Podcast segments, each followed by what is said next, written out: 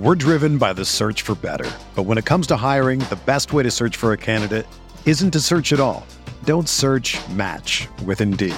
Indeed is your matching and hiring platform with over 350 million global monthly visitors, according to Indeed data, and a matching engine that helps you find quality candidates fast. Ditch the busy work. Use Indeed for scheduling, screening, and messaging so you can connect with candidates faster. Leveraging over 140 million qualifications and preferences every day, Indeed's matching engine is constantly learning from your preferences, so the more you use Indeed, the better it gets. Join more than 3.5 million businesses worldwide that use Indeed to hire great talent fast. And listeners of this show will get a $75 sponsored job credit to get your jobs more visibility at Indeed.com slash BlueWire. Just go to Indeed.com slash BlueWire right now and support our show by saying that you heard about Indeed on this podcast. That's Indeed.com slash BlueWire. Terms and conditions apply. Need to hire? You need Indeed.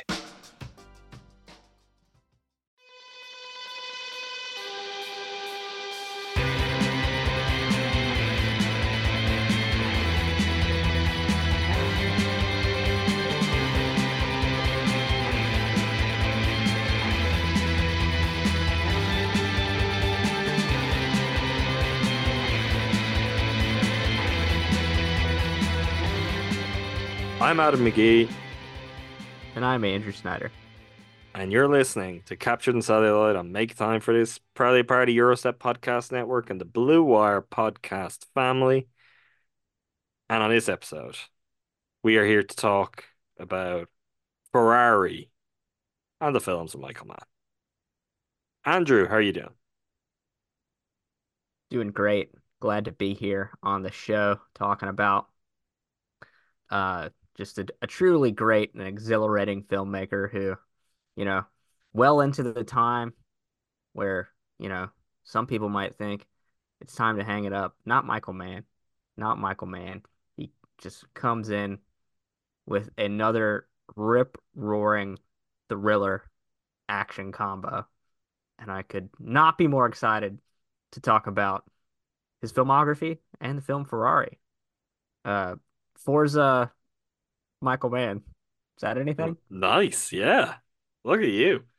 Um, you've really, you know, dived into this project. Not that it was one, sometimes you have a lot of like first time viewing to do. That wasn't the case here. Maybe some some rewatching, but you've maybe as will come to light later when we do some kind of rankings. Like some of these films you've been like a true and utter sicko. You've watched multiple times in the space of a week. You've just been in the best possible way. There is no other way. You have been Mann-pilled um, over the past couple of weeks as we ramped up to this. And I don't know, give us the give us the perspective from the cult of man. Yeah, two I think ends, it's two ends to be clear on all of those mans.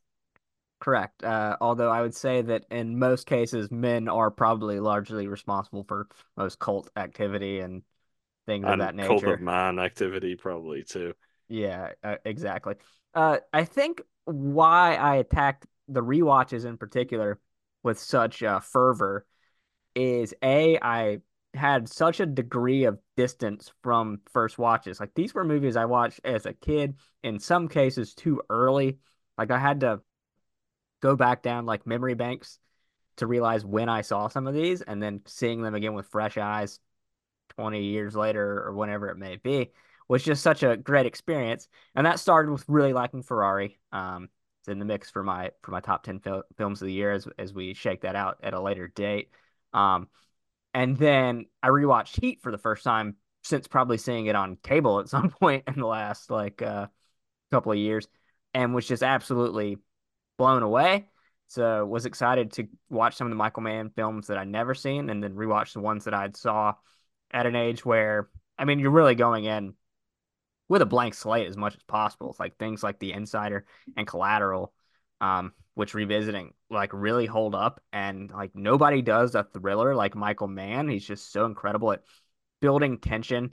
And and there's there's I don't I don't want to you know I don't want to sound like uh, a podcast that does their own research or anything, but there's a uh, like a, a a machismo to like the face offs in a lot of Michael Mann films that sometimes you just like really want to see on screen, and it's just like you know, mano a mano, just good guy, bad guy, whatever it may be, facing off, uh, winner take all situation. And there are a lot of the, these movies that end that way.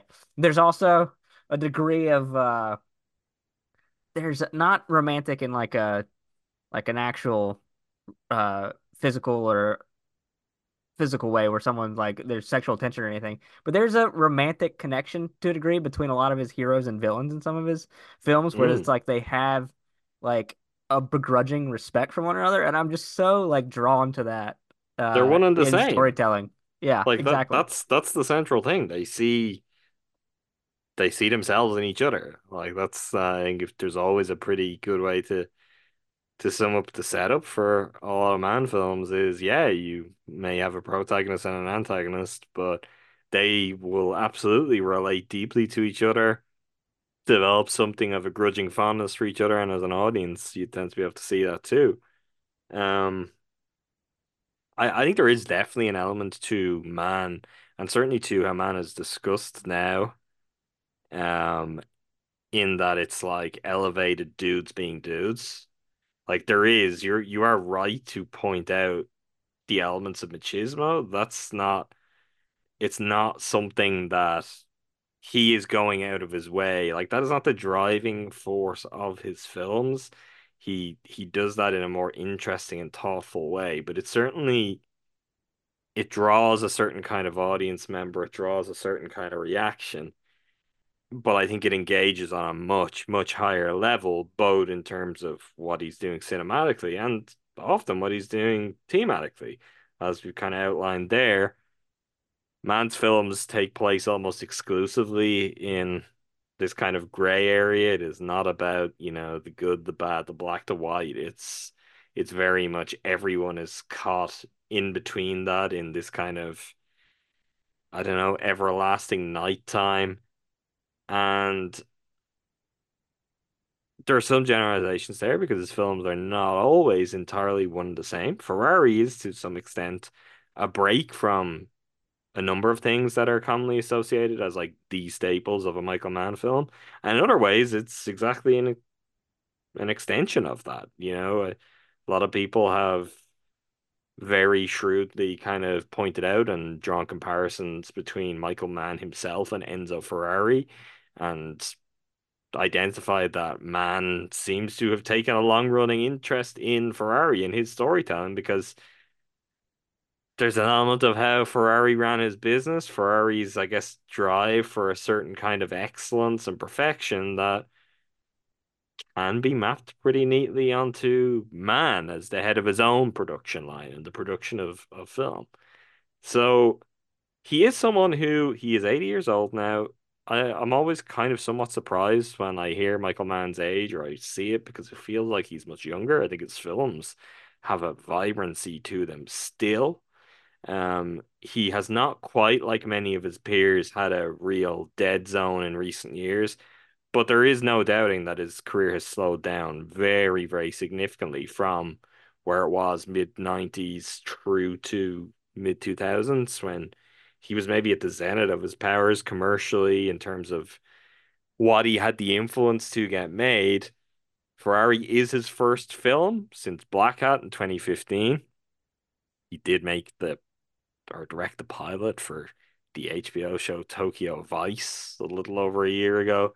Um, but eight years since his last feature film and Blackhat, maybe a film we'll talk about later kind of a, a mess, a fascinating mess for a lot of people, but a mess all the same. Where it's only with a very recent home video release that Mann's own director's cut of that film is out there, and I won't say something coherent, but something closer to coherence might exist when it comes to Blackhat. Public Enemies was certainly not the best thought of of the films of his career. That came out in 2009. And like to kind of jump back to 06, 04, 01, which that's like in reverse order on Miami Vice Collateral Ali run. Going back before that, you got The Insider and Heat. Like that five movie movie stretch is pretty definitive. And I don't say that to kind of overlook, you know, Mann starting out with Thief and Manhunter coming along as his third feature. So it's kind of one of the most consistently interesting, and I, I think consistent in that the drop off has never really been too pronounced, and even when it has, there's been something interesting there when you look at his career overall.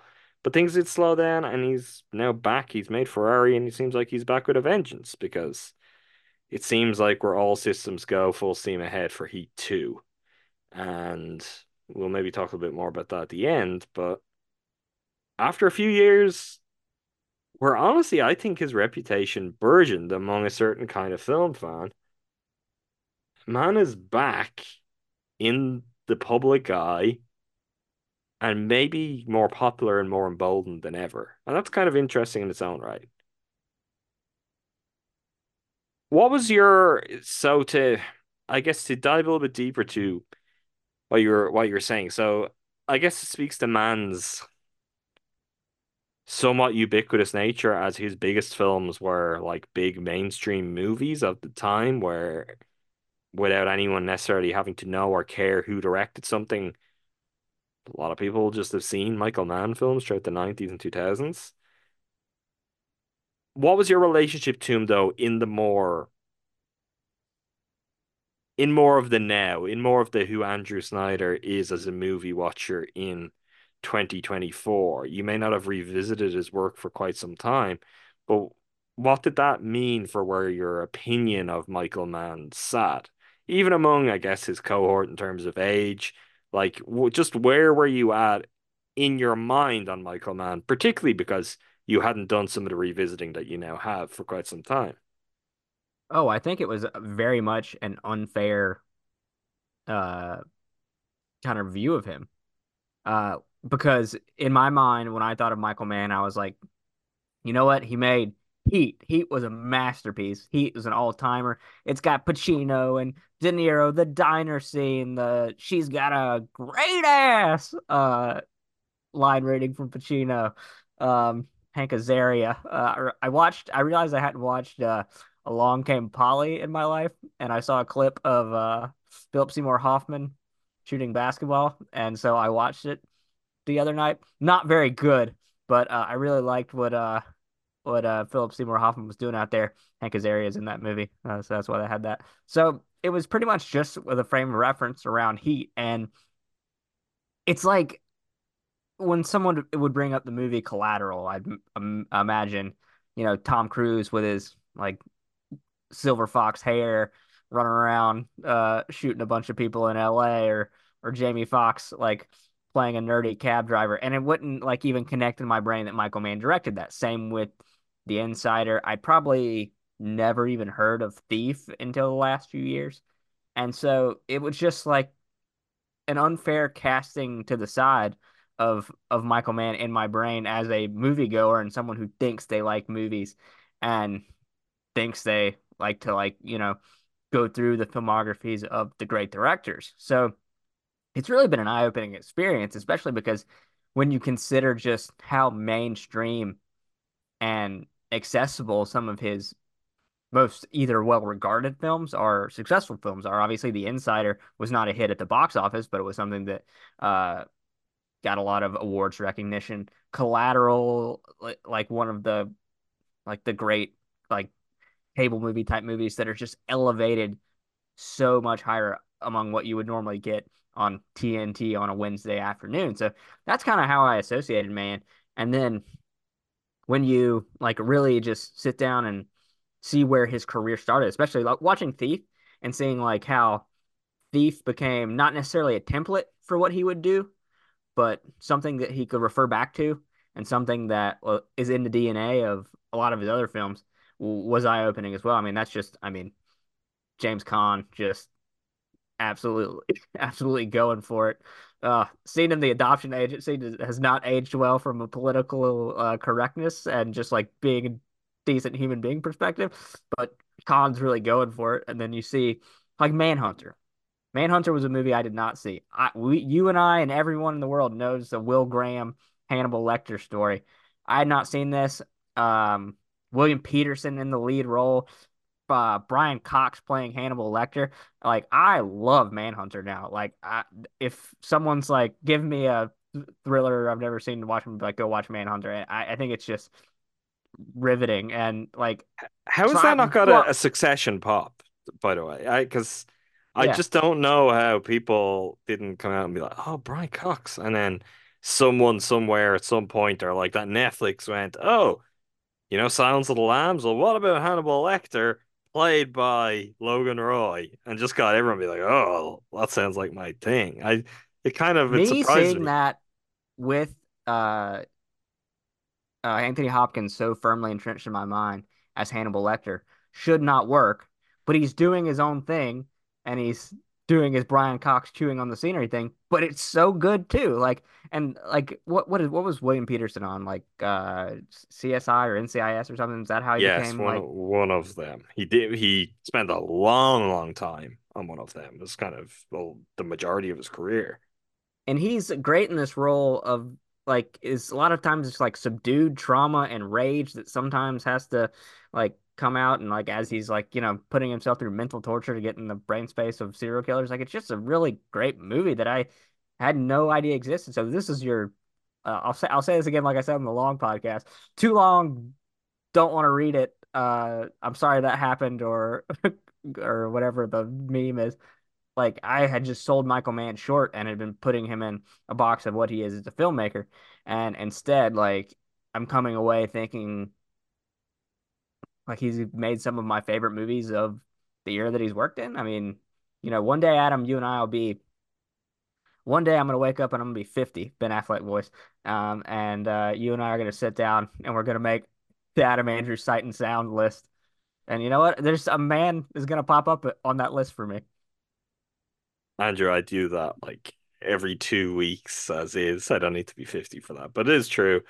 Um, we will talk about our rankings later, but Mann is one of those directors where it's like his top top five films certainly are all either five star masterpieces or within touching distance of five star masterpieces. So that's very rare company. And he's also he's not like uh he's not a Scorsese or Spielberg or even someone like Paul Schrader he doesn't have this like massive sprawling filmography either. He didn't really have a a spell of his career where he was ever super prolific. I mean, 99 to 2006, four movies in that spell, that's as close as he gets. But he is still a kind of generally two, three, four year gap between movies throughout his career, which is just like it's like a pretty normal, steady pace. Um, a lot of directors though will have a spell where they kind of go beyond that, and certainly people in like Mann was Mann was coming at the tail end of it. Starting in the '80s is kind of an interesting time for someone like him to get his start and to get a start as a features director. He had been around TV for quite some time, but it, it's quite late. Like it's not not like he's old. I certainly don't want to imply that because it would make us feel really bad by the time he makes Thief, But he wasn't getting his start quite as young as some of the other filmmakers that we associate with being his peer. Um, he made up for lost time though, that much for sure. Let's let's go to Ferrari because we will circle back around and we'll we'll talk Mann in general and we'll talk about the best of the best in his filmography towards the end of this podcast. Ferrari is a film he has wanted to make for many, many years. It's also a project that has had its own kind of interesting history um, in the past few years where there were legitimate questions about is this thing ever going to come out? Um, true STX Films, who essentially were the main production company and held largely, you know, held control over this. A pretty significant, powerful player in recent years in the film industry, unfortunately, they had some major financial woes. I still don't exactly know. Like, it seemed like they were on the verge of bankruptcy, insolvency, about to disappear. That hasn't quite happened, but it made a very messy situation where the distribution deals um just kind of fall fell apart, didn't really amount to anything. And ultimately, this had to go back to market where it was picked up by Neon for the US, sold individually to different distributors in other markets around the world. Landed at Sky um, in the UK and Ireland. I don't know that Sky taken in other territories, like for example Italy, where Sky are a player, or Germany. Um, but STX ended up with a very small holding of remaining international rights, and there were complications just over how this film was about to come out there. So it kind of sat on the shelf for a while, ultimately. Um, not all that long, but there was cause for concern over when is this going to be out in the world, which considering it's a Michael Mann movie and it's starring Adam Driver, like that's certainly not nothing. I can't remember exactly where this fell on my most anticipated of last year. I do think it made my list. Um, it is worth saying. I guess the reaction has been, I don't, not necessarily muted, but it hasn't been, doesn't mean a rapturous reception. This movie, for example, has not featured at all in the awards conversation. Um, zero Academy Award no nominees for Ferrari and we can get into, you know, the merits of that and whether that's right or not. It's been an interesting rollout. I wonder, like Neon is a great distributor for Atlanta, but I wonder does that have some knock-on effect? Because spoiler alert, Andrew, I really, really liked this film. Um, from the moment I saw it, it was honestly kind of everything I wanted it to be, but also it surprised me in a number of ways, um, which we'll, we'll maybe get to. What what was your feeling upon seeing Ferrari? I can't even remember at this point when you saw Ferrari. If you saw it, you saw it recently yeah, enough, in the, right? In the theater, it's been a while ago. Um, I can't remember if it was pre or post Christmas. I think post Christmas. It came out in like January around me, right? I don't remember. Um, but yeah, I I think you probably liked it a little more than me, but I came out way with it just thinking it was exactly what I wanted from it is the best way you described it. I mean, I think uh, Adam Driver again, just an actor that makes such great decisions and getting to work with a diverse ar- array of directors and that is no different here. He's embodying a tortured soul who I think in some ways uh feels cursed by his existence and the burden he's placed on his shoulders and the life he's trying to like lay out for himself and his family and his family. Um, and so I think it's just I had someone describe it to me that had seen it the other day um, as slow, and I did not get that at all. I thought that I thought it was incredibly well paced and just kind of balances out the exhilaration of some of the driving set pieces, which I think are great, and like feel like larger than life in a way that I would expect and want from a Michael Mann film, and like kind of brutal in some cases. I think the first crash and death mm-hmm. scene that we see was like very affecting to me in the theater. It's like it t- took me aback a bit. I thought like, oh, like he he's really doing something with this. The, um, the second one is insane. I mean, we can talk about the more specifically later, but the second one is. Oh yeah, that one is is one it's of like, like the most the first shocking. one's preparing you. you just actually don't expect that in this kind of film, which has kind of the veneer of oh yeah, this is like this is a classic biopic. I I guess I get why someone might come out of it and feel it's slow because it's relative to what your expectations are, and I could see how someone might go in being like Ferrari, right? When you hear Ferrari, you're like, this is gonna be fast paced. It's gonna be all racing, and then it's like it's Michael Mann, where Mann is really and always has been about control as much as anything, and is very much a film about like control and process and you know oversight and pride and just, to a degree. Sure, where you're you're seeing this man try to move all the pieces across the board into the right positions in his life, in his business. Um, largely failed to do so, but kind of retain something that's borderline unflappable and just uh I don't know what maybe could be described as like I'm I'm Enzo fucking Ferrari kind of energy to him, which Michael Mann probably has about himself too.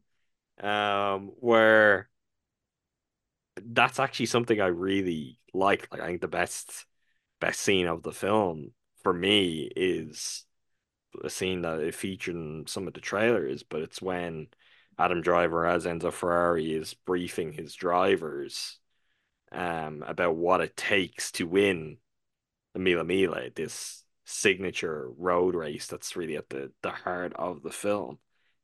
And he gives this great speech, and it's just kind of it distills it distills a lot of Mann's mission to its essence, but it also it does really feel like yeah, this makes sense for getting to the heart of Ferrari, but it also like I feel the film just kind of film closes in and around that moment where it feels like yeah, this is it, this is all of it, like this is the skeleton key.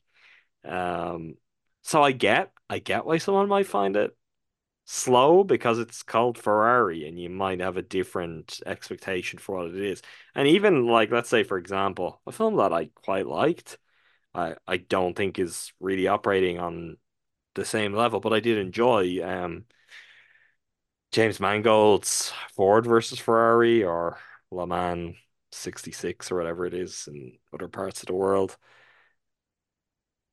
That film has a a clippier quality to it, you know, which they're they're not all that differently kind of structured in terms of a balance of racing and, you know, behind the scenes of the business and uh, potential family drama. That's that kind of core is there in those two films, but Ferrari doesn't have like Christian Bale playing a cheeky Cockney and Matt Damon being Matt Damon to just give a little bit more of a zip and a character sense. Like, ironically, I think it it leans into something that feels more Italian, even though this is a film with non-Italian actors doing Italian accents. Which, look, I So some more successful than others. is is that Shailene Woodley or Yeah, it's she doesn't performance. Not a, really not a great accent, even. But it's like there's it's like it's like I don't know if it drink Coke. matters though. I like No, that's I what I'm saying. But it's she doesn't. It's not a good accent. But it's like Coke. It's like Coke Zero, where there's like a little bit of aftertaste from the zero sugar, but she's not really committing to it in a way that makes the performance bad. Is what I'm saying. Like she, it, it, there's like uh keeping the train on the tracks was what she's doing. I mean a lot of people have criticized that performance and said it was bad. I I didn't think it was bad. I'm not saying it's like the the centerpiece of the film or anything close to it. when you're making a choice and your actors are American or British or I should say North American, I think there's Canadians in this the mix too. Um, or wherever it might be, you know, well, Cruz, Spanish. When you're making a choice that they're all going to do Italian accents, there is a level of kind of creative freedom on the accent front where I do think it does enable someone to just be like, I'm just gonna do my own accent. You know, like in in that way that someone like Liam Neeson is just always like, yeah, everyone else might be doing an accent in this movie. I'm just I'm gonna sound like Liam Neeson. I think like that's fine when you're in that world. Um, you can get away with that more. It didn't. I don't think she's bad. It didn't bother me. I think she might be miscast. Like it's. I don't quite understand how she was the actress who ended up in that role or they landed on for that. Um, but I don't think her performance is inherently bad. There is like a there's a certain quality she has as a screen performer, which I don't want to like make it reductive, but there is like kind of a like a a normal warmth to her, which is always I that's what she feel being represents for that is Enzo what she comparison to represents, Penelope Cruz. Yeah. who is like is big and brash and loud, like is is Italian. So I I feel like that part of it works if other parts of it don't necessarily quite sing. Like maybe that's the element of Shailene Woodley that they isolated and said, yeah, this is this is why she can play that part. This I don't Uh, want to sound reductive either, but I got the same sense in Dumb Money that there's something about Shailene Woodley when she's in certain roles and performances where she feels like someone that is like comforting to come home to, and I don't mean that Yeah. in a weird way, but, But that's like she keeps getting cast or keeps taking roles like that. Yeah. So th- there's there's something working on that level where it's like for me at a certain point, like you just don't even think about the accent for anyone, like anywhere. Also, like there are certain subset of movies, and I think Les Mis is one of them, where you're just like in the French Revolution times and everyone's speaking with, speaking with an English accent. So who cares anymore? We're driven by the search for better. But when it comes to hiring, the best way to search for a candidate isn't to search at all. Don't search match with Indeed. Indeed is your matching and hiring platform with over 350 million global monthly visitors, according to Indeed data, and a matching engine that helps you find quality candidates fast. Ditch the busy work. Use Indeed for scheduling, screening, and messaging so you can connect with candidates faster. Leveraging over 140 million qualifications and preferences every day, Indeed's matching engine is constantly learning from your preferences, so the more you use Indeed, the better it gets.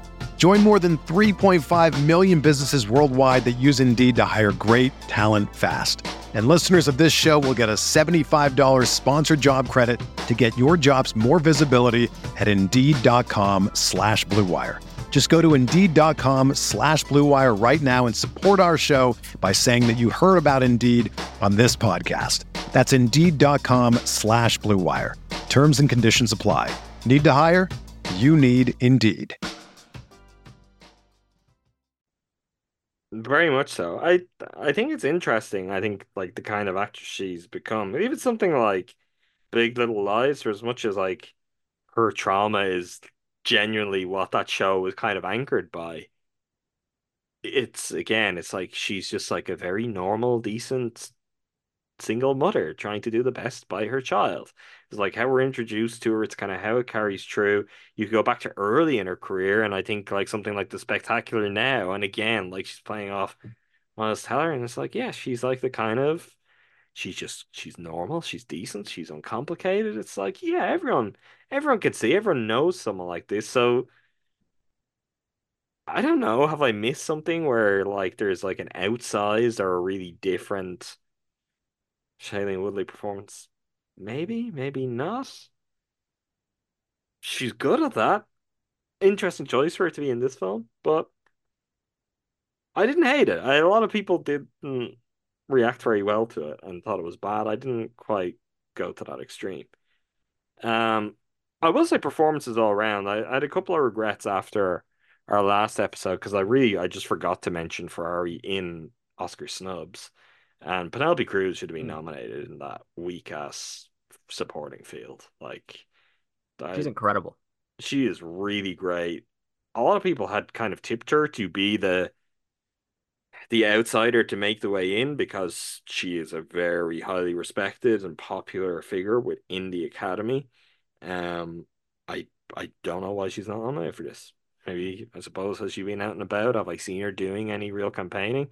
Maybe not, but it's a brilliant, brilliant performance that it's like kind of anchoring the film. Um, and giving things a level of credibility, uh, because that's where if if we want to make cases that could casting be better in some other spots, uh, you got to get it right at opposite Adam Driver, opposite Enzo, and Laura is uh, pretty much pitch perfect. So the film, when it really kind of hums, it hums because of what Penelope Cruz is doing as much as anything else. And Adam Driver, obviously, we've seen him not that long ago play an iconic Italian figure in a film where everyone was speaking English and doing Italian accents. He was innocent in that, honestly. Yeah, in hindsight, I haven't watched that since. Am I ever gonna watch it again? Almost certainly not. Lady Gaga was pretty innocent in that film too. Like the stuff that really stands out in my brain. We'll talk a lot about great Al Pacino as we get later into this. But Al can I upset Pacino. Jared Leto. Oh, okay. uh I've never logged it. That was this was back in my You rewatched it? no, no I watched it the first time I watched it I don't think I watched it for the podcast purposes because you're like, this is not going to factor in. This is not on the Andrew priority catch up list.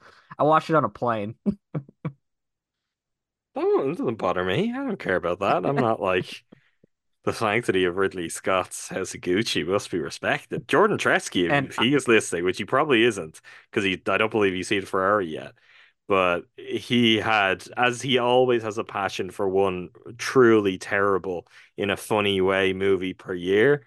House of Gucci was his cause for quite some time, so he might be upset with you about that. But he really does do that, doesn't he? I love yeah, he always finds one. He's it's always a- one. It's like I can see like the meme culture move, but when Jordan adopts a new movie as a curiosity of, hey, like this could be, this could be like catastrophically bad in some ways to the point where it's hilarious. That's when Jordan taps in. I love Um, that. Uh, but anyway, I, I I interrupted you to say I, I want to stand on your corner of uh, Adam Driver and Lady Gaga, or, or in the clear for that. Um, uh, when will Lady Gaga have things to answer for later this year? Remains to be seen. Like I'm not, I'm not necessarily going to bat for performance either. I could rewatch that, and I may, I may want to revise that. But I do know at the time my take was certainly that well, Adam Driver is like perfectly, he's fine. He's Adam Driver here. He's very watchable. Um, and I know a lot of the discourse around the film at the time was not sure whether Adam Driver thought he was in a different movie to everyone else, or everyone else thought they were in a different movie to the one Adam Driver was in. I, I like Adam Driver might actually have been right on that, and everyone else might have gone wrong, and maybe someone, probably Jared Leto, went so far wrong that scene partner Al Pacino was like, "Oh, great, this is what we're doing. I can go up here. This is my favorite place to play." Um. We're devoting way too much time to House of Gucci and talking about That's my Ferrari. bad. It's really sad. All of it is to set up the fact that I think Adam Driver is brilliant in this this film. I can't think of very many actors who could have pulled off kind of the gravitas, the quiet, like stoic gravitas of Enzo Ferrari. It's like a quiet power, like this really kind of big, imposing figure physically.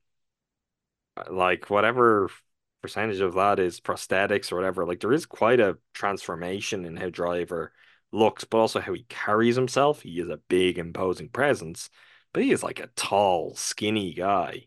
And there is something different to carrying kind of the bulk that Enzo Ferrari has and leaning into that power. And I just thought like the physicality, and I mean that just in like how he's moving across the screen, I found to be really kind of interesting and convincing. And it just felt like I don't know. Again, there've been some interesting Adam Driver quotes, and he's done some interesting press on this, where it feels like to some extent he tapped into something Michael Mann and saw the Michael Mann in this. And it's it's just it's not a secret because Mann has been so obsessed about getting this film about this man made to the point where it's like, "Oh, what what is it about this particular historical figure, Michael? Why why is this guy? What what does he kind of do for you? I just think maybe Driver is getting taken for granted at this point. Um, because he is so routinely excellent. He is the go-to. He is the favorite of pretty much every like established author working. It is very, very rare that he is not in something that is kind of I think pretty heavyweight in one way or another now. If you look back through his filmography in recent years, I think the only exception is 65, the sci-fi, which was, I think, was that the Two Quiet Place guys who wrote and directed it? Honestly, like a good concept that just didn't quite pan out, amount to much. If you take that out of his filmography, Megalopolis is going to come soon from Francis Ford Coppola. Before that, he had White Noise, of course, with Noah Baumbach, House of Gucci, Ridley Scott, The Last Duel, Ridley Scott. Annette with Leos Carax. Um, then Star Wars: The Rise of Skywalker, as he continues out being honestly the like the best performer, the most memorable part of those Star Wars films. Marriage Story, again with Baumbach, The Dead Don't Die with Jim Jarmusch, um, The Report with Scott Z. Burns, The Man Who Killed Don Quixote for Terry Gilliam, BlacKkKlansman Spike Lee, Star Wars Last Jedi, Logan Lucky with Soderbergh, Meyerowitz with Noah Baumbach, Silence with Scorsese, Paterson with Jim Jarmusch, Midnight Special with Jeff Nichols. Like, I'm really pushing this and going back almost a decade in his filmography, but like that takes us all the way back to Star Wars The Force Awakens. And he is working with really heavyweight filmmakers with maybe one to two exceptions. One exception if we let Scott Z. Burns be grouped in there, and Scott Z. Burns is certainly a power screenwriter, um, someone who could command that kind of respect and attention. It is an unbelievable run of people to work with, and he's been routinely brilliant, if not even better than that, for a lot of that work. And I don't know, he just probably doesn't get what he deserves. He probably doesn't get the love, the appreciation.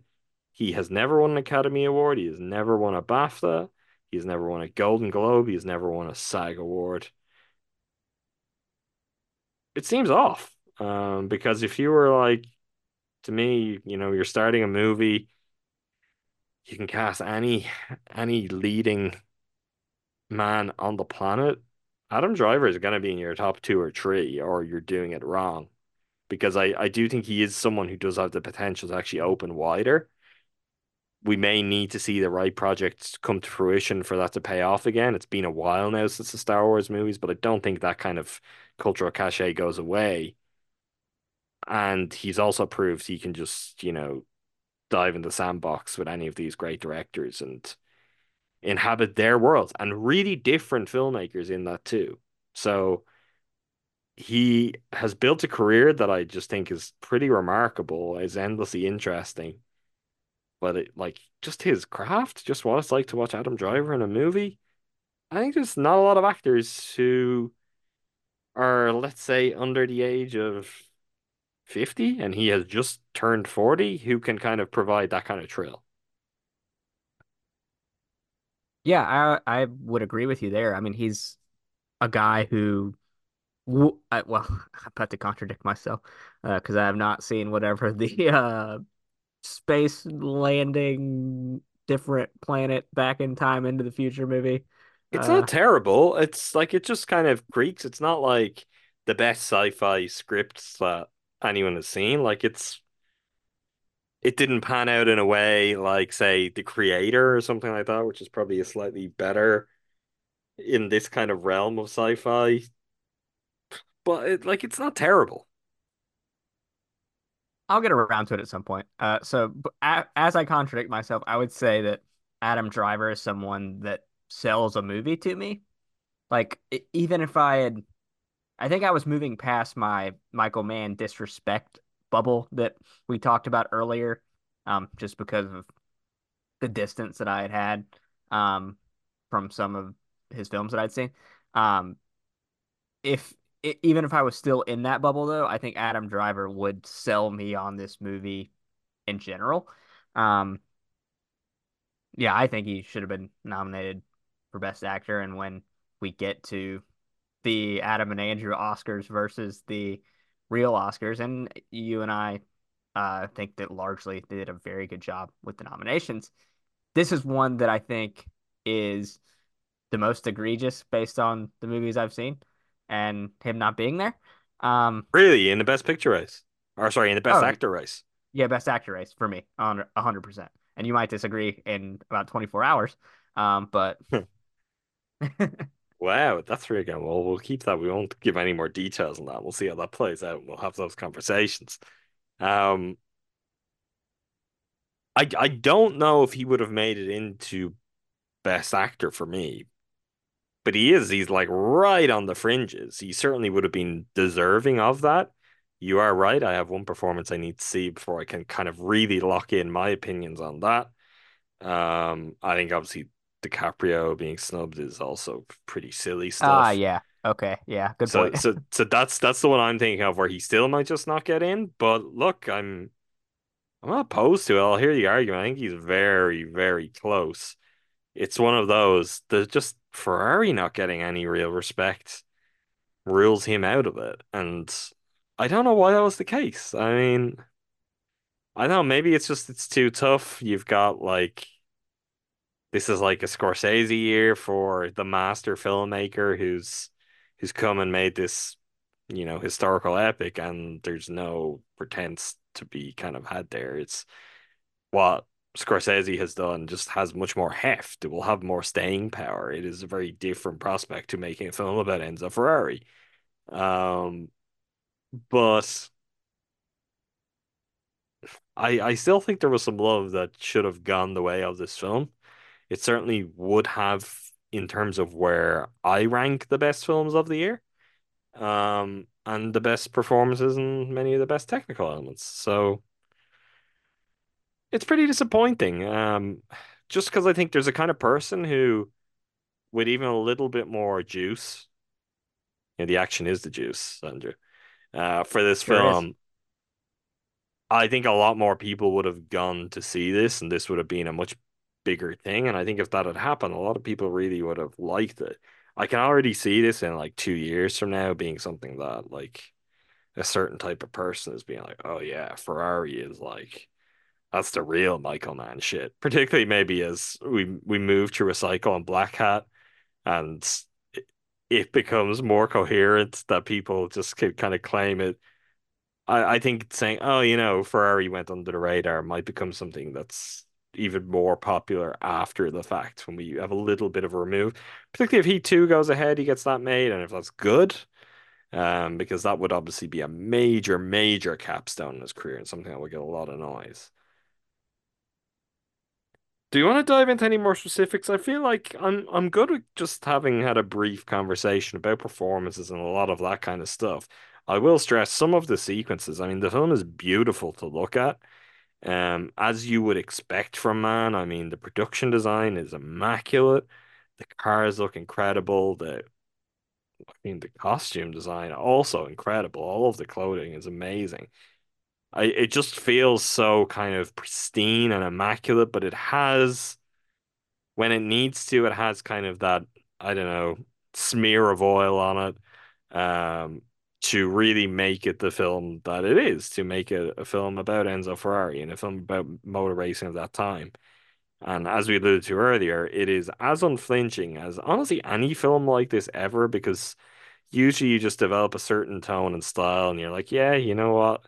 This is dangerous, but we're not gonna like we're not gonna make anyone see like limbs strewn across roads or that kind of thing. Listener, Michael Mann is gonna make you see limbs strewn across roads. It's like the stakes of this are really, really significant. This is a dangerous sport at a time where it's even more dangerous than it would be now, and this is an extreme, extreme race. The Mille Miglia, the thousand miles that the film centers on. I just have a lot of admiration for that because it's like even when you're like, oh, this is a certain kind of man, this is like the man of Ali. I know what this kind of film is, and then he still found ways twice and to level it up from one to the next to just kind of hit you like bang. And no, I am going further than all these other people go. I'm going further than this kind of film usually goes. Uh, yeah, I got audible gasps around me in the theater. Um, yeah, I, I think it's a visually striking film. I think Michael, uh, who was it? Someone asked Driver like early in like a press junket, like, like accusing the scenes of being cheesy, He and fuck off. Yeah. I don't yeah, I know, fuck off, which hell yeah. yeah. So we're already at sorry Ty, so that means I can say it I said I Uh, said it already. Yeah, I knew it. Uh, okay, good. Uh, let's let's be real, uh, Adam. Uh, less important for this podcast than our more, you know, wholesome podcast that we that we do talking about the uh the Milwaukee Brewers, GSPN.info. Hit that like and subscribe button. Watch this space. Um, what's up, guys? Anyway, um, fuck off to that guy as well because uh those scenes are perfect for what they're trying to accomplish and they work really well and I think the racing's really good. Like I don't know if hmm uh we touched on this like I love the the moments when someone will like crash and they're out of the race and they find like an opponent or a teammate even and they're just like all right I'll give you a ride to the next checkpoint kind of thing. Patrick Uh Dempsey. picking with his incredible gray hair, picking up uh, his main rival for It's great. I thought I don't know if this is a hot take. I don't know if you're gonna kick me off the podcast, Adam. I know Patrick Dempsey does this in like his real life, like he's a, a race car driver. He loves this sort of thing. I thought I thought he was so perfect for the role that he was cast in. Like Wow, I, I didn't I didn't think I was gonna come into a movie podcast in 2024 talking about how great I thought McDreamy was in a Michael Mann movie, but that's where we are. Um, uh, yeah, and I just I think uh just the the racing scenes like dropping you in like in a specific moment in what racing was and knowing like where Ferrari is today, where they're the Formula One team who just signed Lewis Hamilton for for 2025 and are famous because of a Netflix or famous in America, I should say, uh, for a Netflix documentary that shows how bumbling they are with their team decisions, and then just seeing like this historic weight of what it takes to go from a guy who sells cars to race to like one of the most uh iconic brands in motorsports. Uh, I think just uh, what So, did I catch you right there? Because this is also this is true, but I just find it fascinating.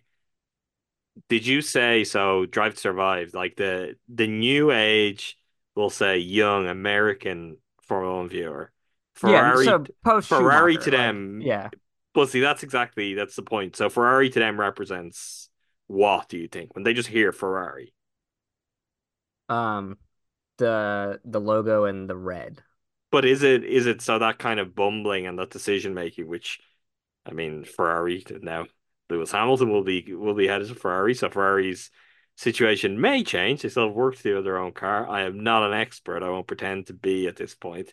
It's a few years since I've watched Formula One, basically when everyone else The last three or four years has has been just uh, a comedy of errors in terms of race strategy for Ferrari. So that's what the modern person who watched Netflix and is just watching this now would think.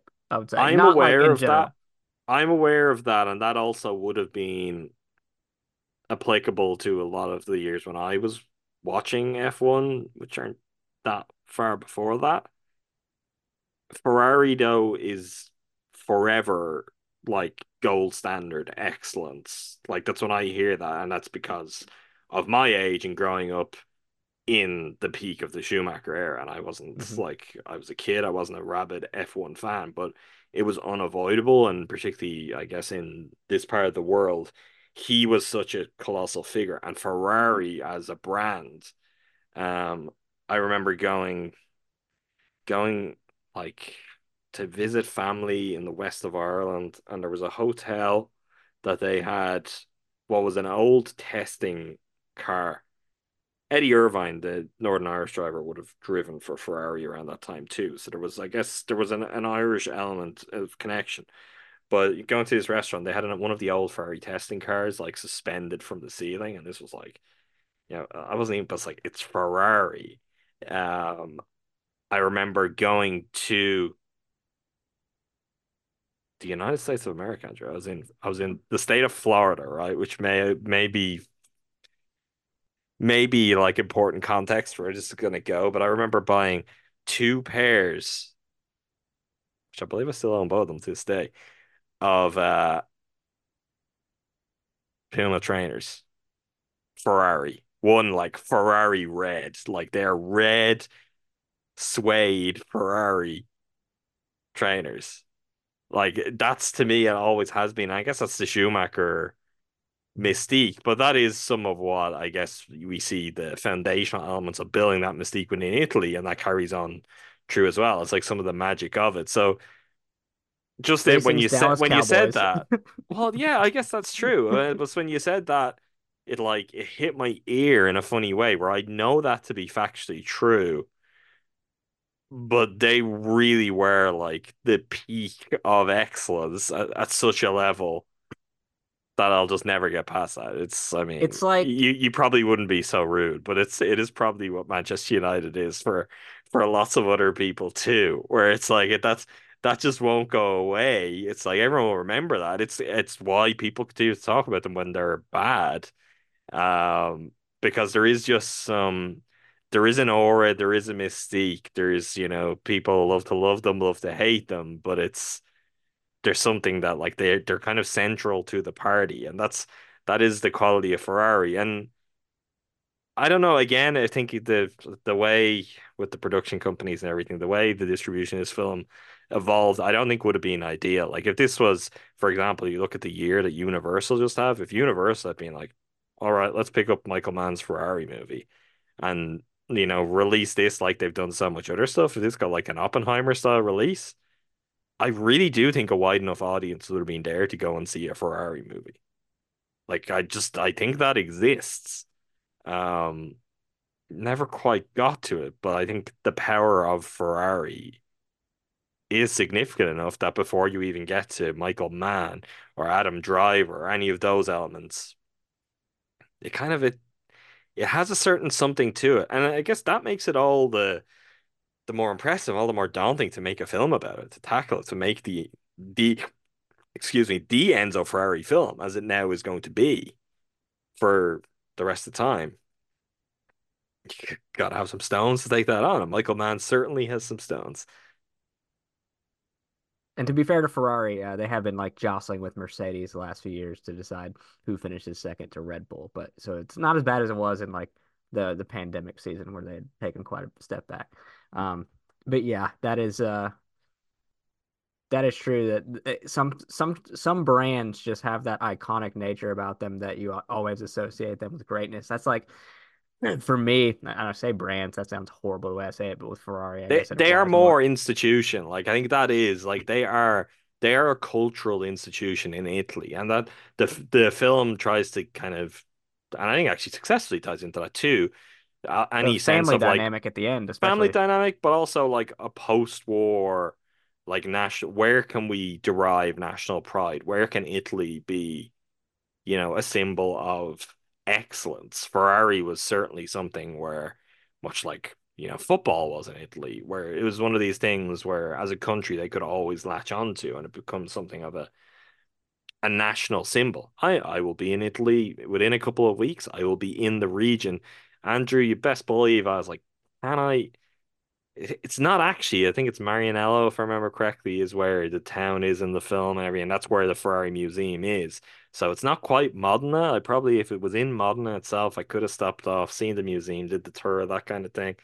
Um, but you know, another time, uh, I actually I would like to do that because it does just feel like. And I might like, love to go to Modena we, with you. let's we can go to Modena. We can go to um, uh, what's it called, Osteria, whatever that that uh top twenty restaurant in the world that's in Modena. That's all like chef's table and stuff. Uh, we can we can do the Ferrari tour. It's kind of like, you know, take our Harley Davidson museum experience and you know, give us just a a little bit extra pizzazz. That's that's got to be being a Modena for the Ferrari tour. On our last podcast, I broke out a Rhys Hoskins jersey out of nowhere. There's a Ferrari hat somewhere in this room, but I don't know where it is. sure, it is. I've no doubt there it's, is. Is uh Carlos Sainz, you know? Yeah. Uh, um, I think I think he's a nice guy. I love I love the red. even I can be won over. Yeah, great golfer. Uh, uh, even I can be won over by an iconic brand when I see it on a Amazon uh discount list. Even you, nobody could be more easily won over than you by oh, I like that piece of sporting, you know, apparel. That's something I might like to wear. All right, Michael Mann rankings. Um, I am going to quickly run through. I have ranked the 12 Michael Mann feature films that I have seen. Andrew, you are going to kick in at about seven with kind of things that you've rewatched and you feel like you're very much on firm footing of where, where you currently rank them. Um, a 12 yep. for me, I'm going to fly through these is The Keep. I do not think a whole lot of The Keep. I think a failure. I think Mann himself and everything that's out there about that film would kind of echo that. Um, Last of Mohicans, which was the first time viewing for me for this episode. Just a very well made classical 90s. 90s, am I right in that? If I got the time. Yeah, 92. I think like 92, um, yeah. Hollywood epic.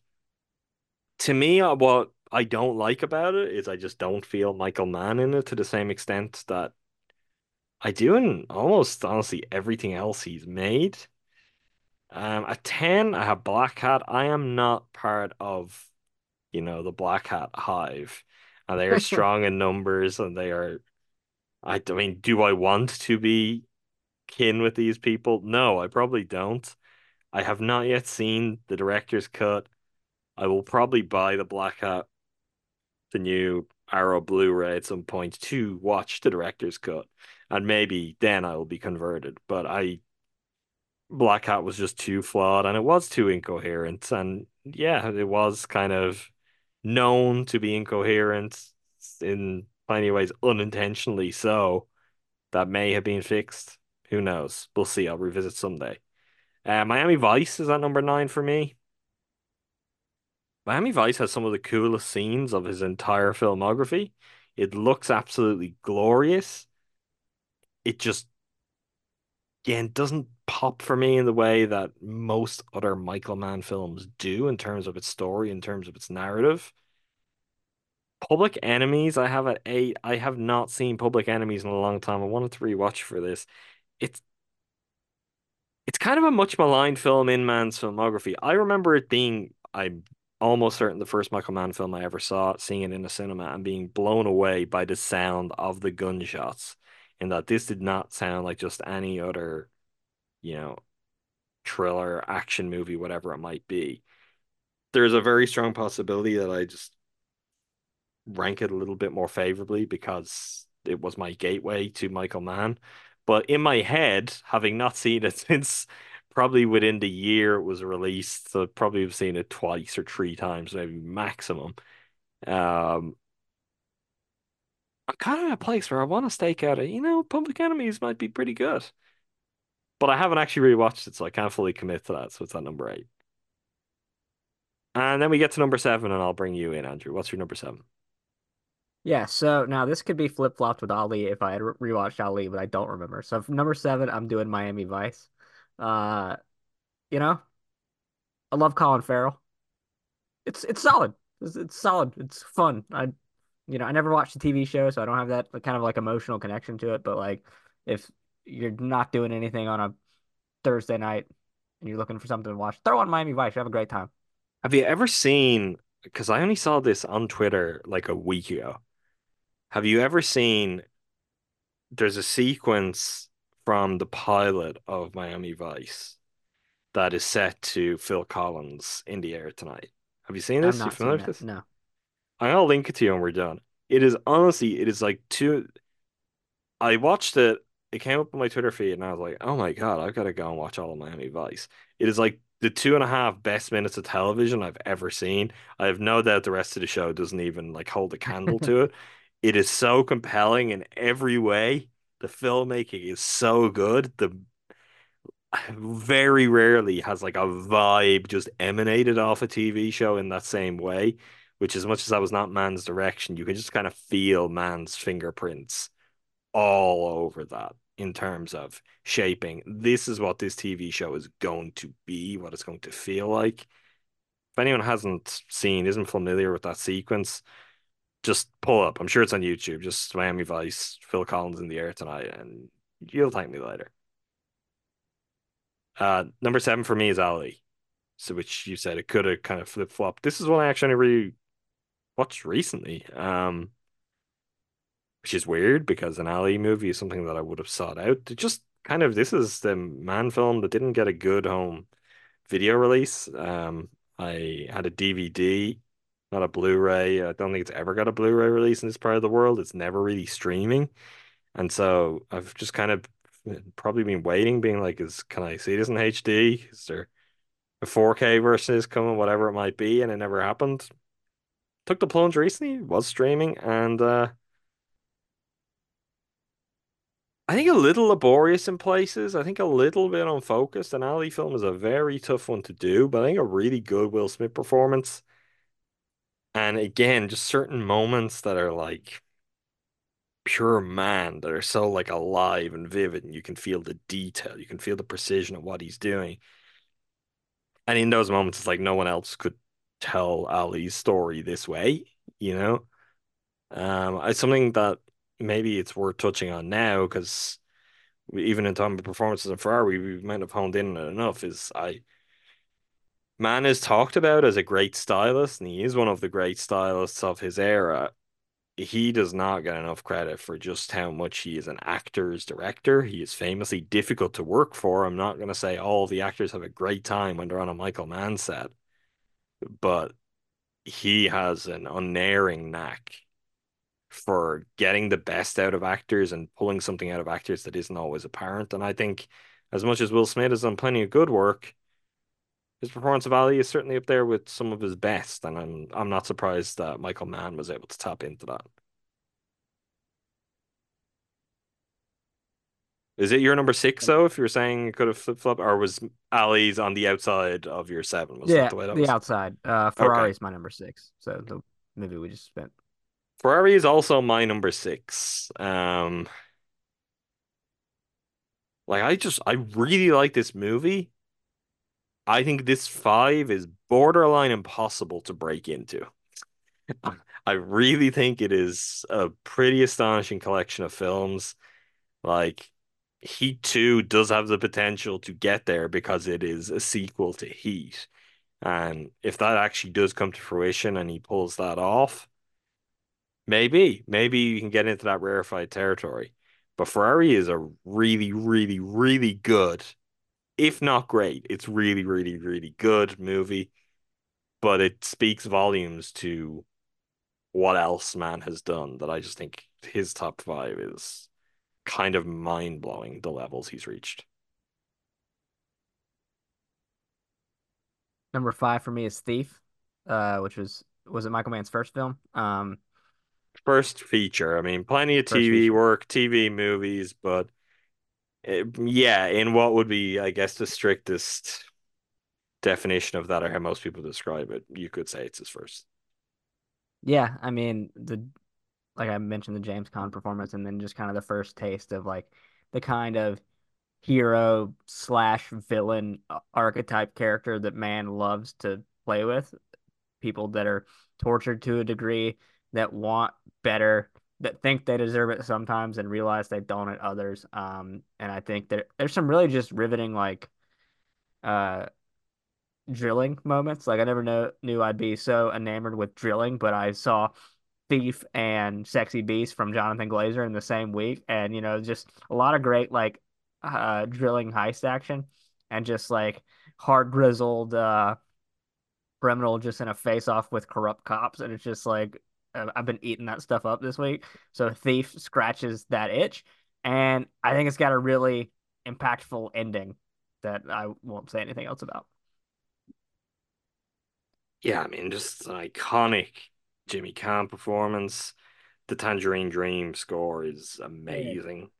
Um, yeah. and it's one of those. I don't. I know. I was trying to think did we talk about that on our episodes for the bear? I mean, it would have been on me, and I don't know if we did, which I regret. Um, but like the choice in Forks Richie's episode, and I think the best episode of that show to date. Um, to bring the thief score in, and Richie is established canonically as a colossal Michael Manhead um his his password being a, a reference to Miami Vice even. So I, I think also is there a heat poster up in the background in like its home somewhere? Richie Richie is full on a Michael Manhead um but yeah the thief score from Tangerine Dream is one of the all-time great scores.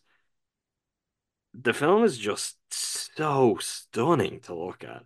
Like particularly the sequence at the at the car lot with the neon as Caan is walking back through the cars.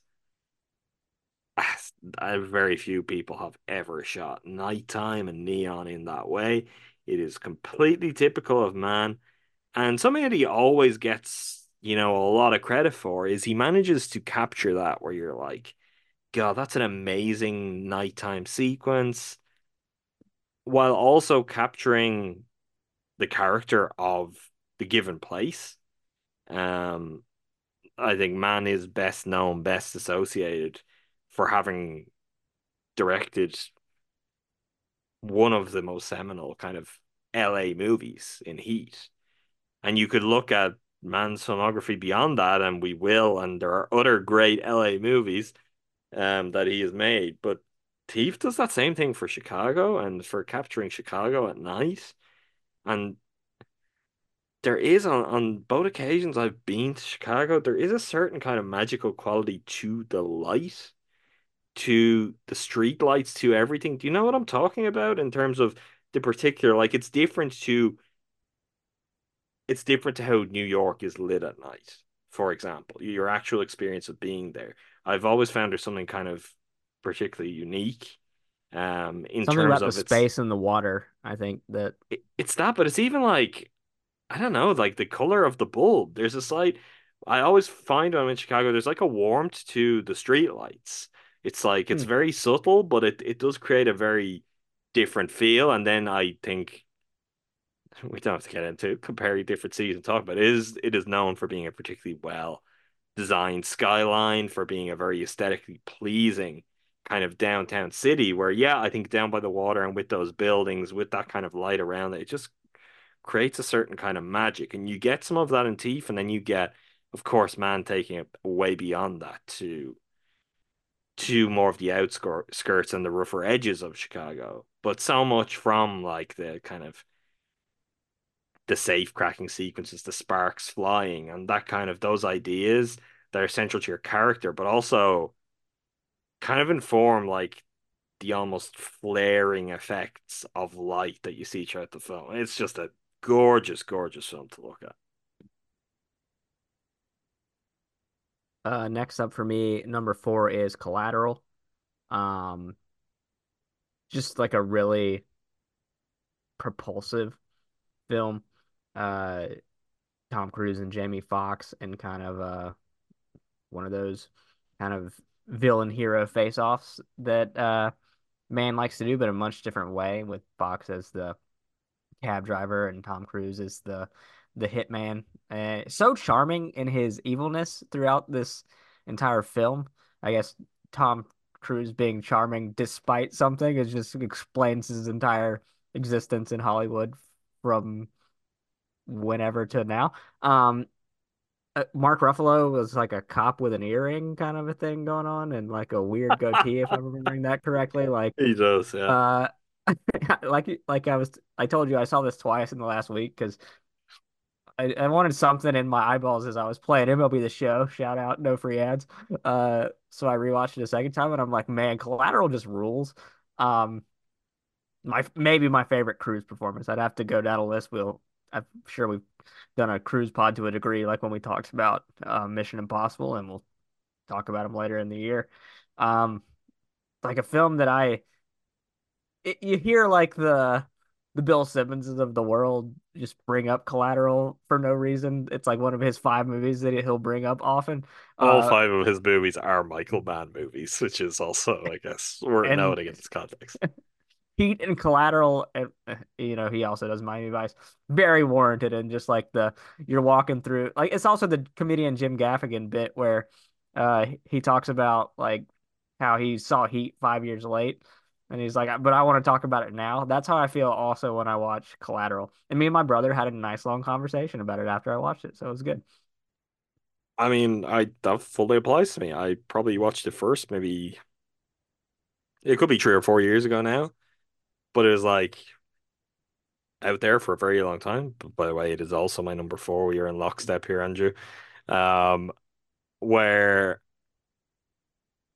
I it's just like, yeah, I've seen like just plenty of stills of it, and you see Cruise with his like wild gray hair and Michael Mann, sure, sure, it's cool, but it's just I don't know, there's something about it that for whatever reason I was dumb.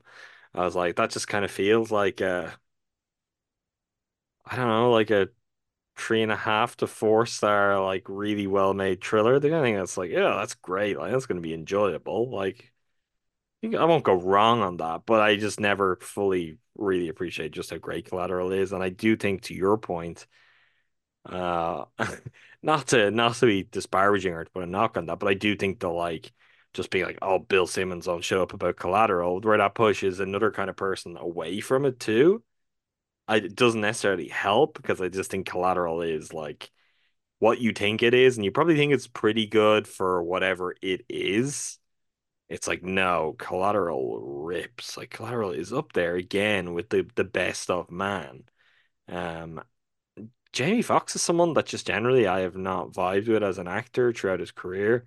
Jamie Foxx is also great in that movie, but Cruise is electric, absolutely electric. Again, to that conversation, like Michael Mann getting the best out of his actors and getting a best out like big stars, big powerful acting presences, guys with egos.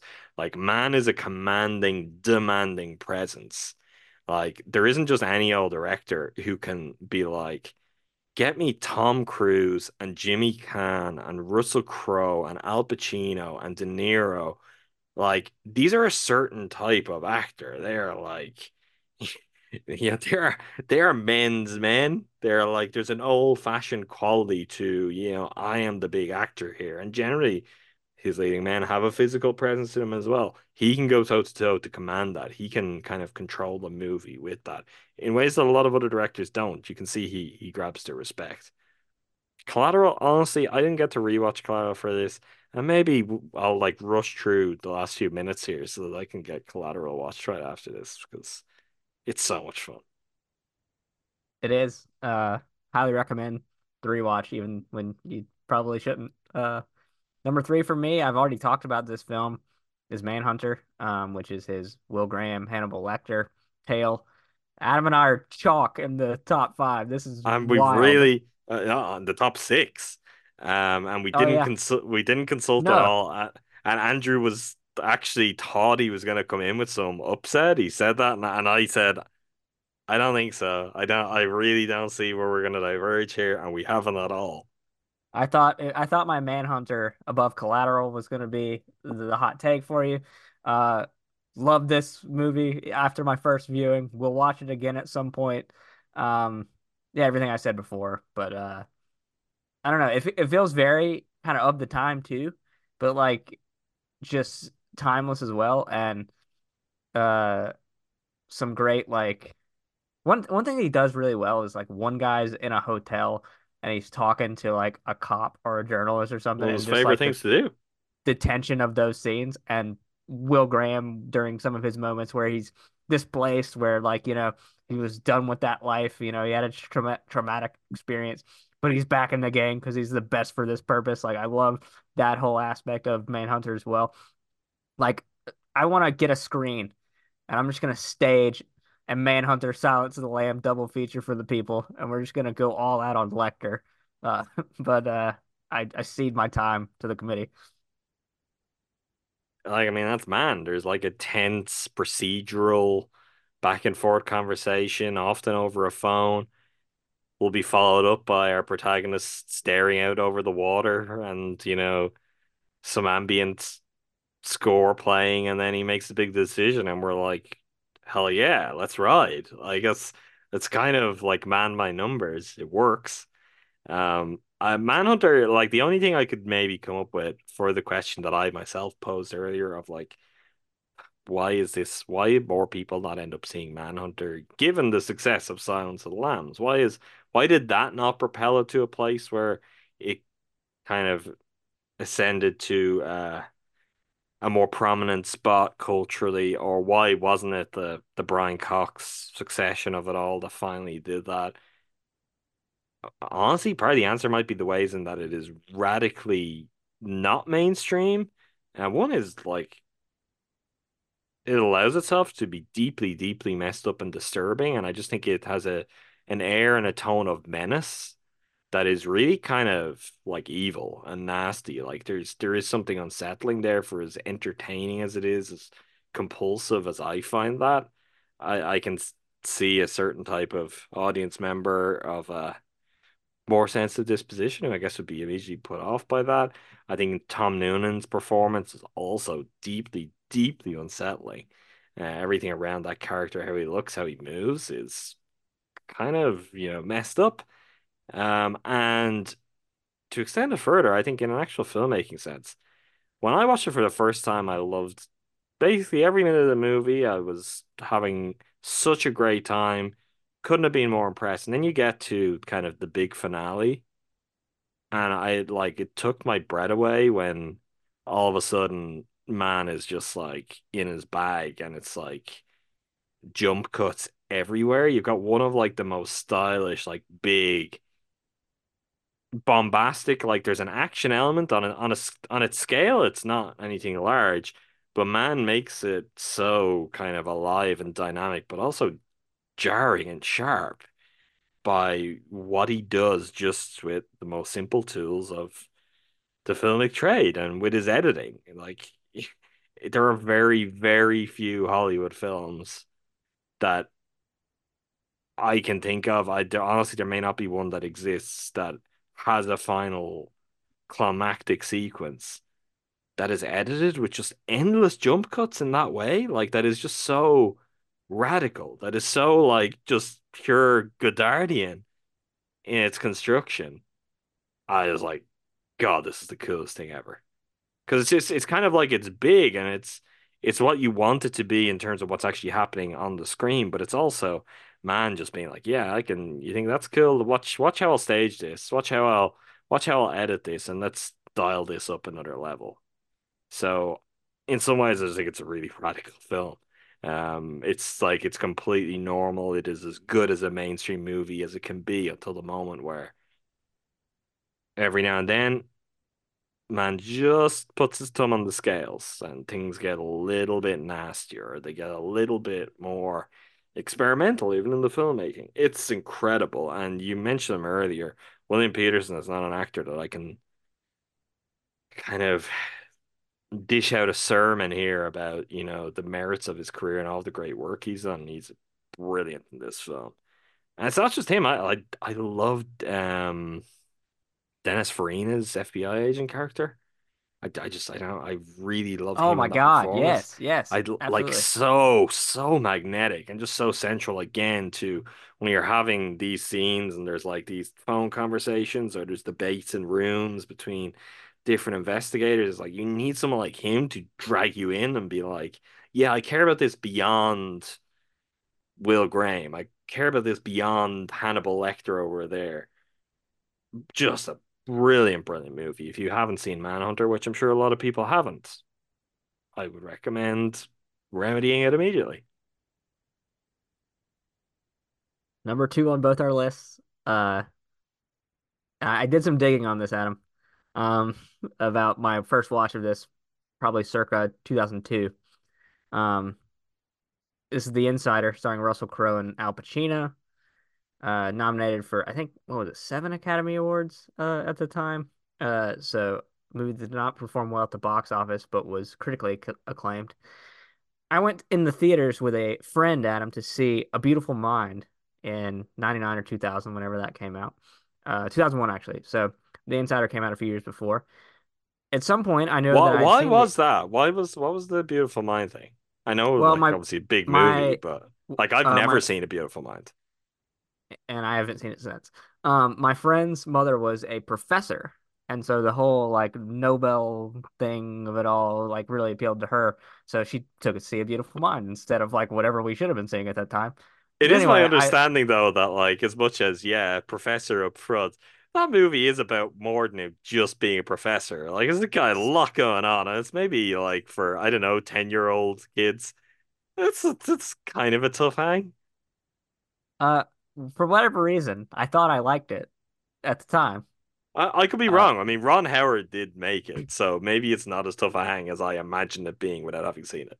I mean, from an excuse me, like emotional or content purpose, you know, dealing with schizophrenia and seeing visions of people that aren't there, you know, it's a little heavy for what yeah. I should have been seeing at that time. Um, but I think I, I saw Russell Crowe on a blockbuster would it have been VHS or DVD? I, I don't remember, probably VHS of The Insider. And I remember seeing it at a time where I shouldn't have. And I was asking my mom about this today, actually. And I was like, "Hey, did you did you and Dad see The Insider back in the day?" And she's like, "No, I don't know what that is." And I was like, "I swear I saw it." And she was like, "I was like, was it at your mom's house?" She's like, "It's got to be one of those R-rated movies that she showed you without asking us." And then I got mad at you guys about it. And the other one I remember vividly was Mel Gibson's We Were Soldiers. so, uh, which was decidedly something that should not have been shown more so than the insider was. The insider, you know, there was just some coarse language and some, you know, scary moments of stalking. But anyway, probably my first viewing since seeing that as my grandmother like ripped cigarettes in the background and me and my brother ate pizza and candy. Immersive uh, experience, honestly. You the yeah, cigarette smoke.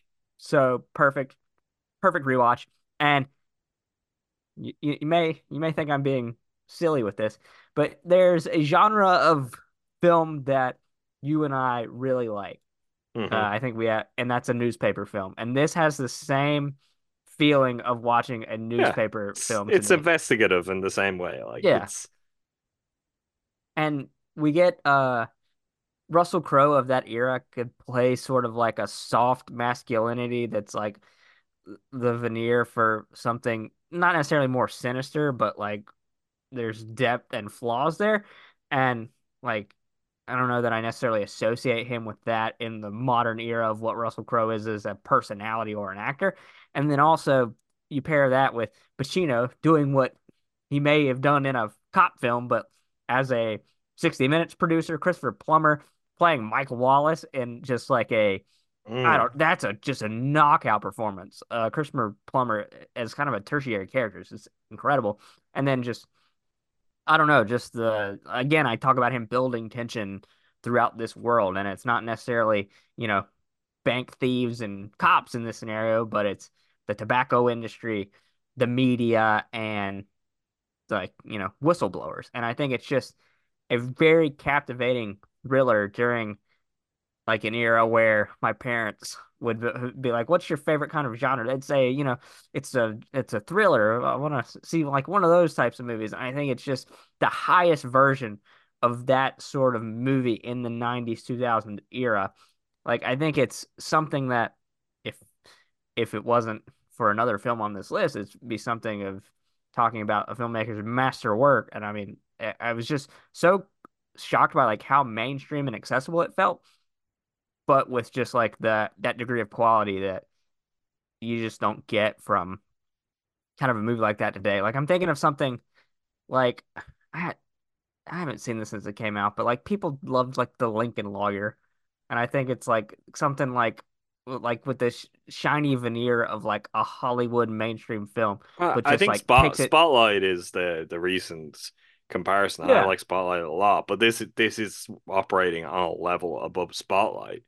But like, yeah. I mean, I, I Spotlight is actually really, really good, and I know you and I have been incredibly fond of that from the beginning. I, I only saw people tweeting about how great Spotlight is this week in a way which it's like it already feels like it's done its cycle of being reclaimed because it became like a a punchline. I think in part because people just like to like meme the the Mark Ruffalo of it all. But turns out when Mark Ruffalo just plays stand, Bruce Banner in the background scene. of scenes, it's incredible. It's amazing. It, are you are you not entertained to quote Russell Crowe? I mean, that's what you want. You want Mark Ruffalo there doing that.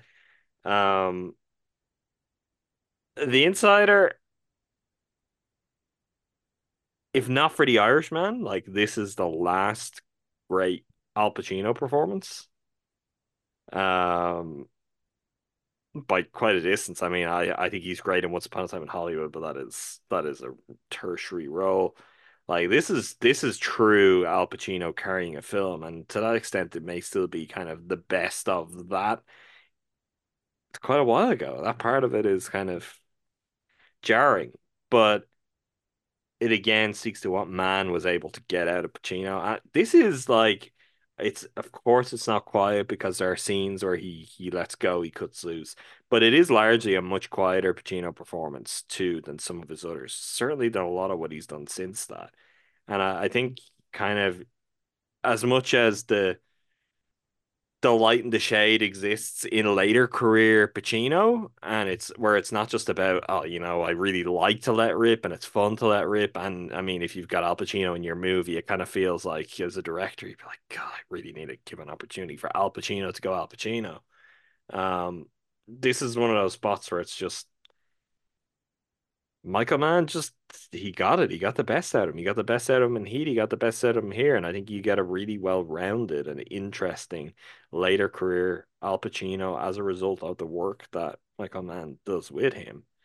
Um, I'll push back a little bit on your Russell Crowe. I think like, this is a really fascinating movie for Russell Crowe because yeah, you might have a beautiful mind in there. I wouldn't go so far to say though that this was like a time where pro you'd associate with like a vulnerability or this like he'd be your go-to guy for like kind of I don't know a sensitive man at the same time because obviously a year after this comes out, Gladiator comes out, but maybe more importantly, two years before this came out, Russell Crowe is just absolutely kicking the shit out of everyone in LA Confidential, a film that it feels like every time he comes on screen, he'll just start like pummeling someone's face and then ask them questions in what is one of the most electric screen performances like of all time. One of the most electric, like guy is gonna move up a level, and you're just like, oh yeah.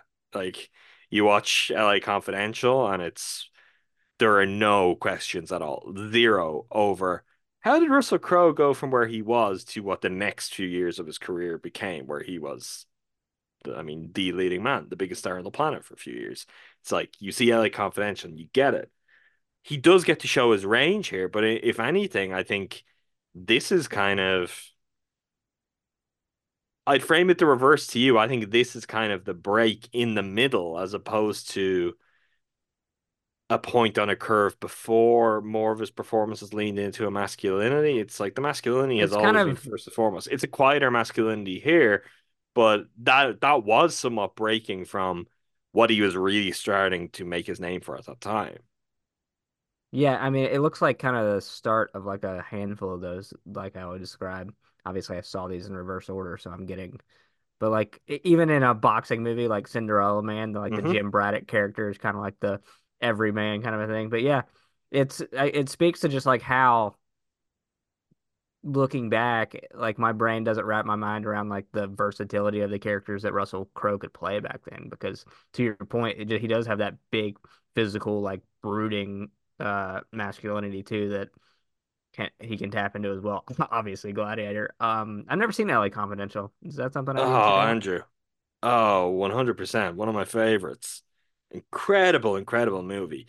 Uh, Russell Crowe and Guy Pearce in particular, like the one-two punch of them and how how they play off of each other in that film is just electric. Danny DeVito's like voiceover, like the whole style, the shape of that film, amazing. And probably a film that, uh, because of Kevin Spacey's part in it, I think is probably started to be talked about less, which is really unfortunate because of what the film is overall. Is such a fun, fun ride.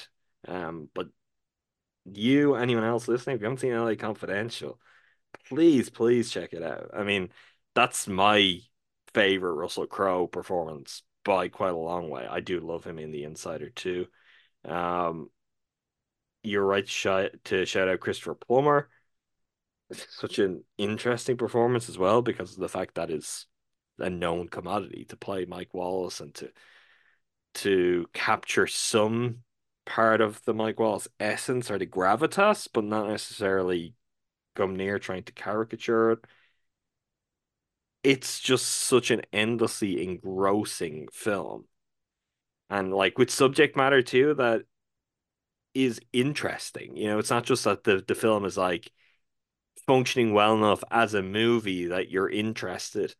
I think it's doing all of that, but then you get into it and you're like, yeah, this is this is big, important stuff, and it's interesting debate, and the framing of it is, you know, it becomes something where you really are compelled in a way that I think is just a step beyond. Oh, this is this is great filmmaking. This is someone who knows how to get an audience engaged. I think a lot of the kind of the characters and the stakes around it just make the thing really, really sing. Brilliant movie. Number one, Adam, Andrew. our dual number ones. I'll turn it over to you to lead lead off this conversation. But I mean, I was gonna phrase this in a way that uh, you know what it fits in a Michael Mann uh, discussion, Adam. If you were to put a gun to my head and to ask me what my favorite '90s movie was, I think I had an answer going into this process, and it would be unequivocally Goodfellas. Heat, our number one movie, is in the conversation for me. I think I still lean Goodfellas, but it made me think a, about the question. That's such a cop out. I thought you were really going bold there. Um, I was like, oh, he's just gonna be like, Heat's my number one. He's like, well, the Goodfellas is still my number one, but he can maybe be number two. Um, you told me that I don't sit on fences when it comes to sports, so that I'll do was that was the fence setting. Uh, oh, for what it's worth, I'll say that's entirely valid because Goodfellas is the greatest movie of the 1990s. Um, I, you know what? I haven't thought it through, so I could maybe come up with a whole bunch of stuff in a few minutes and be like, oh, I probably should go in there, but there's not gonna be a there's not gonna be a whole lot really. Heat is one of my favorite films of all time. It is just a truly religious experience. True story. I rang in the new year with Heat this year. Uh, don't know why, but I did decide to do that. Uh, will I will I avoid spoilers for the film possibly? But basically, the film's conclusion was was just wrapping up. Moby was kicking in, um, just as the clock struck twelve. And honestly, maybe I should do that every year. Uh, never been a big New Year's person. I think it's dumb, Andrew. You know, we can't stop time. We just, you know, a number changes at the end of the year. We get on with it. We go again. Heat though, Heat was what New Year's was all about, if everyone just watched Heat and talked about Heat on New Year's, I could probably get in on it. Um, last year, I had the opportunity for the first time to see Heat on the big screen. One of the very best cinematic experiences of my entire life. Just you cannot overstate just how much this movie rips, just how much every shot you feel like it is going to rip the skin off your skull. Nobody does this, has ever done it like Michael Mann. And it is the fact that, like, this is kind of what a lot of this boils down to when we talk about Mann and what makes Mann special. Like, you get the shootout and he, you get kind of the core set pieces of Heat. They are better than what you are going to see in any action film. Any action film, any shootout in the history of cinema Mann's done it better. Heat is the gold standard. The film does not have to be as good in every other way around that as it is, right? It like it has its place in a pantheon. It would please basically everyone, everyone who's going and wants to be like, yeah, you know, something really fun about a great action movie. You would come out of that and you'd be like, God, that delivered. Wasn't that scene amazing? But Mann makes a great movie around it. He populates it with incredible actors. He tells great stories. And you end up with something that is just honestly as compelling as it could be. Uh, Heat is renowned for being the famous, the meeting points, the confrontation of Pacino and De Niro. There are very few directors who could have been like better suited to get the opportunity to put those guys in a scene together in a frame and to understand how to do it, when to do it within the movie, how to make it pay off, and how honestly to just structure a film around the two of them in a way where every single time you'll watch it, every time anyone watch for the end to, for the rest of the time, it does have this magical pull of Pacino and De Niro, just in terms of performers. And just that feeling of you've seen it, you've seen them come together and share the scene before, but you still anticipate the diner scene. You still anticipate getting those two guys face to face. It hasn't been cheapened at all either by the Irishman having them be in a movie together again. Heat is still heat, and those moments are still incredible. And yet, with that, like Val Kilmer, Tom Sizemore, like these kind of performances, just amazing, amazing. The supporting performances are so so good you get like Jon Voight with his weird little ponytail mm-hmm. rat's tail thing that's go- going on. Um, it's just an all timer. It it, but I guess part of it for Heat, I've already said it. It's like Heat does not need to be as good as Heat is. Like it would have taken its place in the history of cinema as the best of its kind of a certain kind of movie, and that may sound condescending, but there's nothing wrong with that. There's like you could set out to make a genre movie. You can love and appreciate genre movies, and you can make one that is just truly something spectacular. Mann did that, and yet he packs it with so much more to elevate it beyond what you just expect of that. He's unique, really is. I just there's very little like that comes up to it that tries to do what it does, manages to do it, and then does so much more. You just can't find anything else like Heat. Yeah, and if someone tries, it's a cheap imitation and doesn't come close. Uh, yeah, I mean, I was. It'd been a while since I'd gotten back into this, and you, you have the things that stand out in your mind, um, and like the, the the moments that just like come to you, like the like I said, Pacino questioning, uh, what's his name, Hank Azaria, or the diner scene. That's a good one. Uh, one one one thing that I couldn't stop thinking of when I was watching this movie is, you know, we're hot off the heels of hot on the heels, whatever it is, uh, of watching just an, an all timer Robert De Niro performance in a Martin Scorsese film. But he's not cool in Killers of the Flower Moon.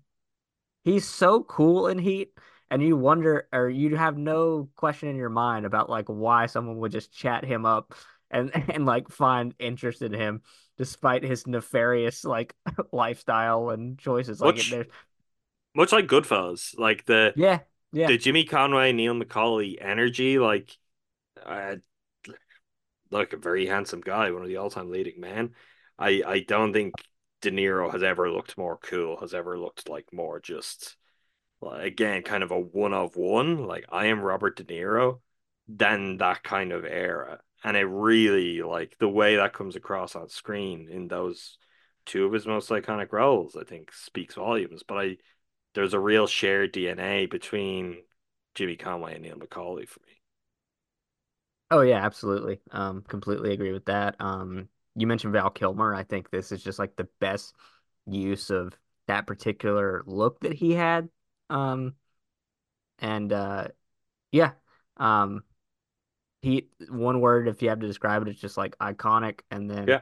I would i would love to see it in a theater. Adam it was like a year ago six months ago whatever it was you told me like you, you anytime you get a chance to see like some sort of uh was it repertory mm-hmm. theater um you need to do it and i've been doing that lately. My options haven't been great lately but obviously anyone that listens to this podcast knows I love The Last Waltz. So I saw that a few months after our podcast. I saw Rosemary's Baby uh, on Sunday for the first time on a big screen. If Heat is playing near me, Adam, I'm going to see it. I'm seeing Days of Heaven tomorrow as it is. It's always it's always good to have the opportunity. Something you're like, yeah, okay, that's that's that'll be nice to go see in a big screen. I think the the good thing is again, I'm gonna keep saying if in part of this because Michael Mann is 80 years old. Uh, part I think Heat 2 will take a lot of money to finance. It might take a lot of long time to shoot. But if Heat 2 does come to fruition, you can guarantee on like honestly, you're probably pretty full scale re release, maybe six months ahead of time of Heat. Um, and, and probably a pretty wide run. If if it somehow didn't get to that, well, you can guarantee repertory theaters would look to capitalize. So it's an extra reason to want Heat 2 is the fact that you could expect, I think, a lot of Heat screenings in cinemas all across the world if Heat 2 does come to fruition. I thought you were going to say um, he might not get made because he may run for president and be distracted. So just given his age. Honestly, I think uh, America might be in a much better place if Michael Mann was to the next president. He is he I'll is draw, razor I'll, sharp. I'll draw up the posters. Listen, there's definitely a cohort that Michael Mann could get their vote right now, just immediately. No, no campaigning needed, and there's nothing wrong with that. Um, I think that does it. Ferrari's excellent. If for some reason you missed it, do go and check it out. Is it the best film Mann has ever made? No, because that is a silly kind of high standard. Is it better than most filmmakers ever make?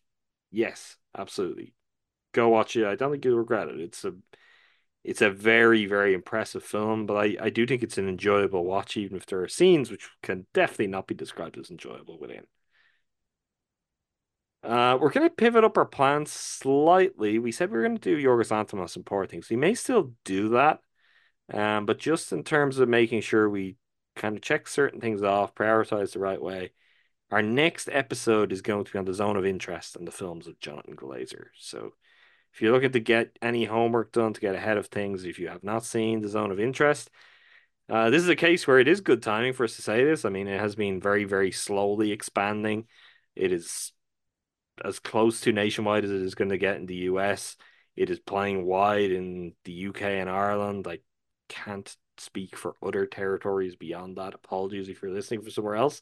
I haven't covered that, but if you can see the zone of interest, do go and see it. And if you want to or you're inclined, you know, go watch Sexy Beasts, go watch Birth, go watch Under the Skin.